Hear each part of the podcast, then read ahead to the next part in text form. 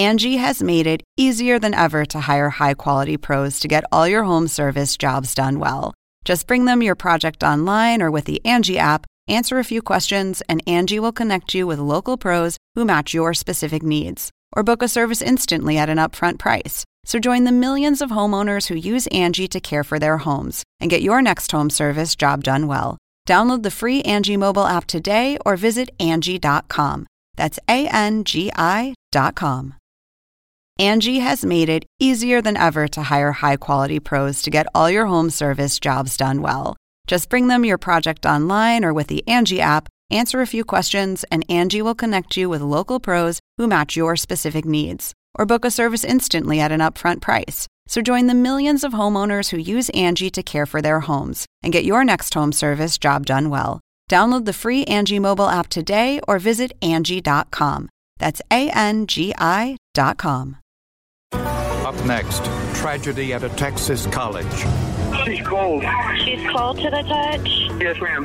Oh my God. It's very unusual for a 20 year old girl to die suddenly of natural causes. Tiny drops of blood could mean an accident or a murder. We had no idea what had caused her death. There were just more questions than answers. Eyewitnesses place a man at the scene, but are their descriptions accurate? Had us really scratching our heads.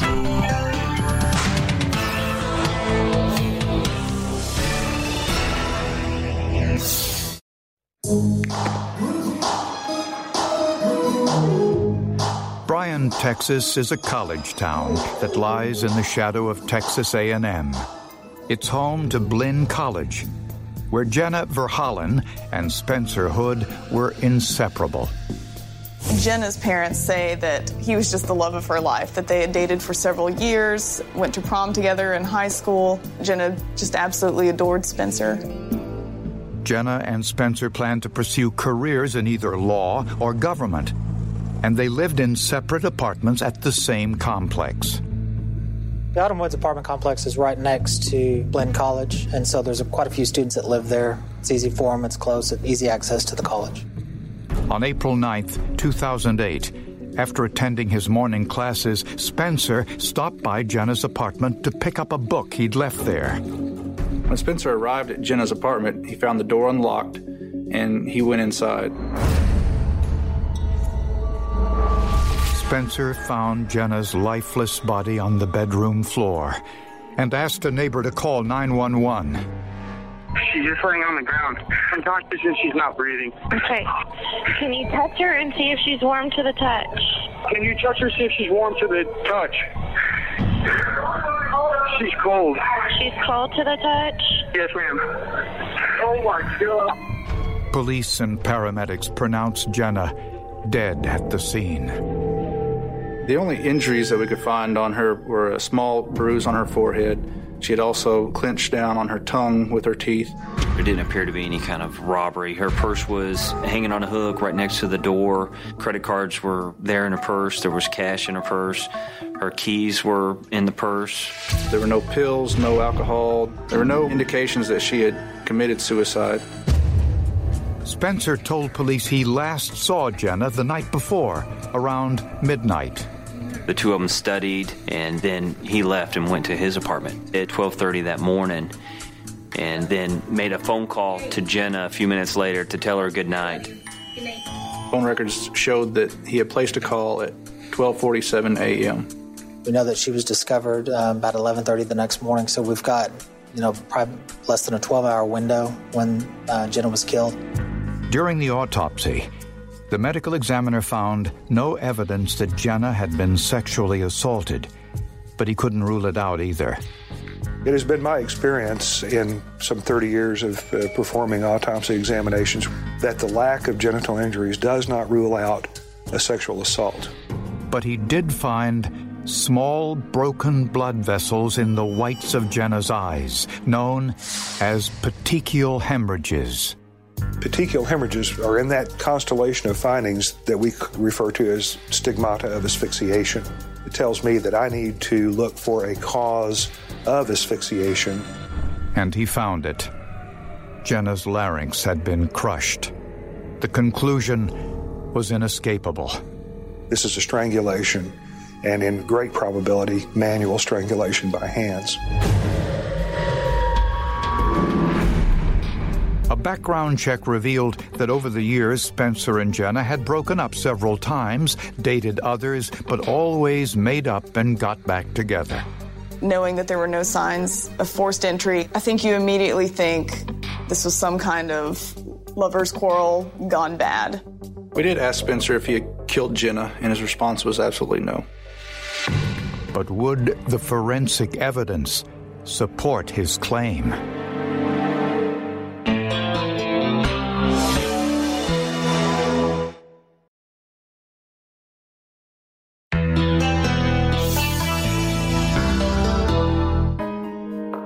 As investigators looked into Jenna Verhollen's background, they learned she was well liked and respected by her friends and classmates at Blinn College in Texas. She didn't have any enemies. She didn't have fights with people. She didn't have arguments or disagreements. Everybody had nothing but good things to say about her. Jenna was a dedicated student who was working her way through school as a waitress at a local restaurant. She worked for everything that she had and did have a, I think, a almost full time job at Wings and More while taking classes. On the night of her murder, Jenna worked at the restaurant until 9 p.m. Surveillance tapes revealed nothing suspicious. All we found was Jenna just walking to her vehicle. We didn't find anybody following her. Jenna returned to her apartment around 9:30. Her boyfriend, Spencer Hood, said he stopped by and they spent about three hours studying together, and he left after midnight. Then Jenna's neighbors provided a possible lead. On the night of the murder, the neighbors were playing sand volleyball in the courtyard in between the apartment buildings. Around midnight, they saw a man walking from the direction of Jenna's apartment. He was shirtless and he was acting very upset. We learned that this suspicious male had come out anywhere between the hours of midnight and 2 a.m. In fact, some of the girls that were playing said that he looked scary. Witnesses said the man resembled 26 year old Sean Stevens, also a college student who lived in an adjoining apartment building. According to friends, he'd once made a vulgar remark to Jenna in the parking lot. It was more or less just some cat calls and stuff from Sean's balcony down to the girls, and uh, there were some words exchanged between Jenna and Sean. Sean's apartment had a direct line of sight to Jenna's apartment. We'd contacted him. Sean was extremely nervous and was literally shaking.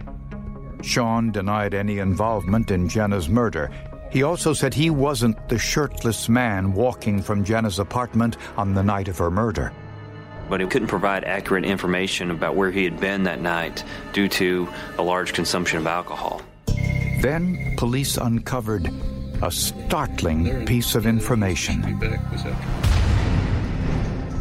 Two months before her murder, Jenna told her family about an incident involving her apartment's maintenance man. It happened one morning after she got out of the shower.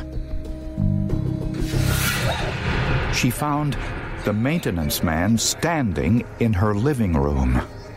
He was there when he wasn't asked to be, and she didn't know that he was there. According to Jenna, the man claimed he didn't hear the water running and, believing the apartment was empty, walked inside. It's creepy. It's creepy just to think about. You don't stick around while someone's in the shower, and then when they come out, leave. Jenna became very upset and contacted the supervisor of the maintenance worker and explained to him what had happened. The worker's name was Jeremy Rosser. He was 29 years old, divorced with two children. He had never been in trouble with the law. He comes from a religious background. His father is a pastor in a nearby town. But police were more than a little suspicious, so they conducted an experiment to see whether Rosser's explanation had been truthful. When Detectives Fry and Matthews go back to the apartment complex, they actually stand right at the front door and have someone go into the Jenna's bathroom, turn the shower on, close the door to the bathroom. And they say from the front threshold of the door, you can clearly hear that the shower is running inside that apartment. Coincidentally, Rosser was fired one week after Jenna's murder. He had been terminated or fired because he wasn't coming to work anymore. Police wanted to question Rosser, but he left town after he lost his job, and no one knew where he was. They also discovered that Jenna's boyfriend, Spencer Hood, was missing too.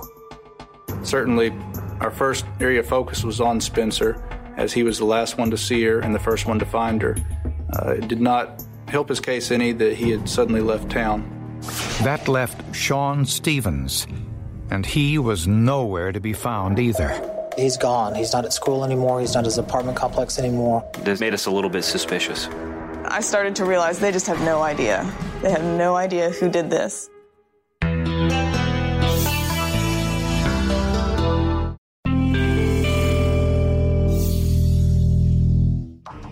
Police had three persons of interest in the murder of Jenna Verhollen her boyfriend, Spencer Hood, Sean Stevens, who matched the description of the man seen leaving Jenna's apartment building the night of the murder, and Jeremy Rosser, a maintenance man at Jenna's apartment complex who had once entered her apartment under suspicious circumstances.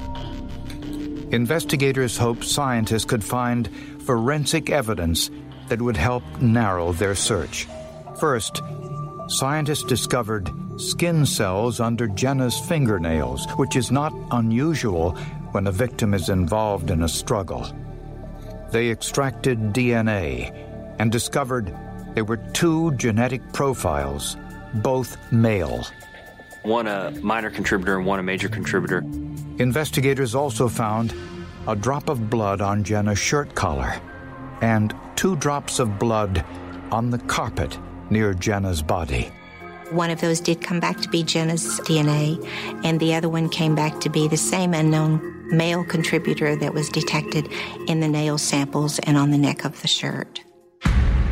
She was fighting for her life. She is scratching him, scratching him deeply and, and hard enough that he's actively bleeding.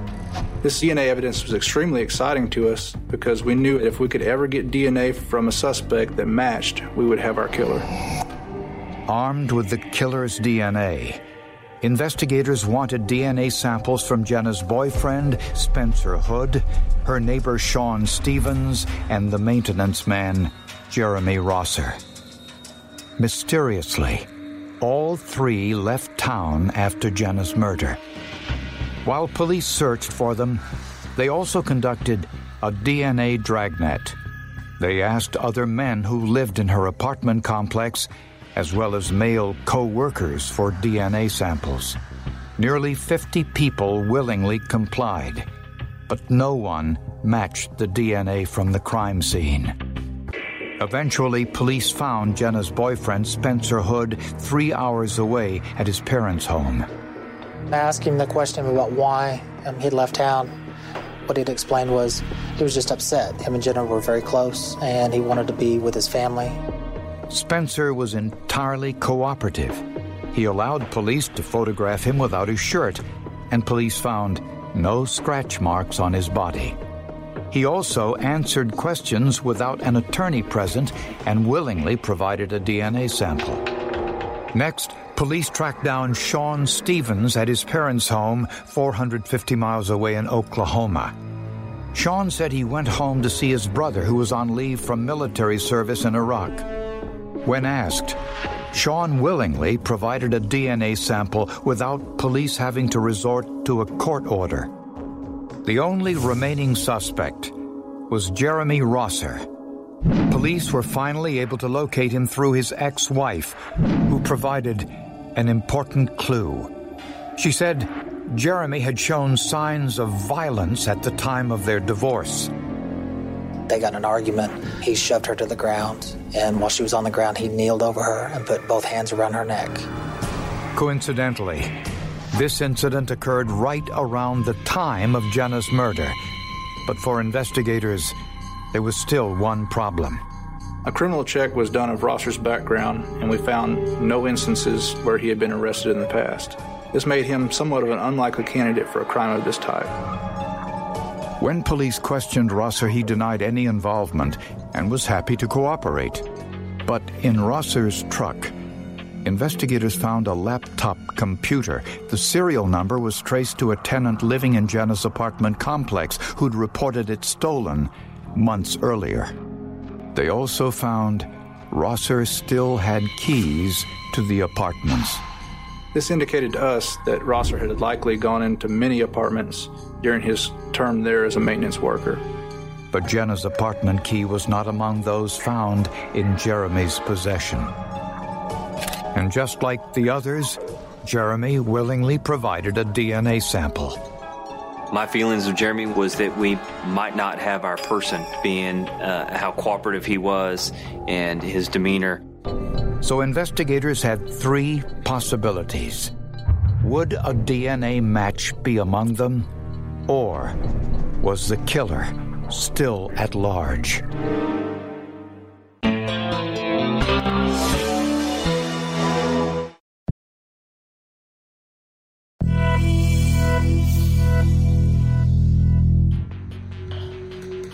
With DNA samples from three suspects, scientists hope to determine who killed college student Jenna Verhollen.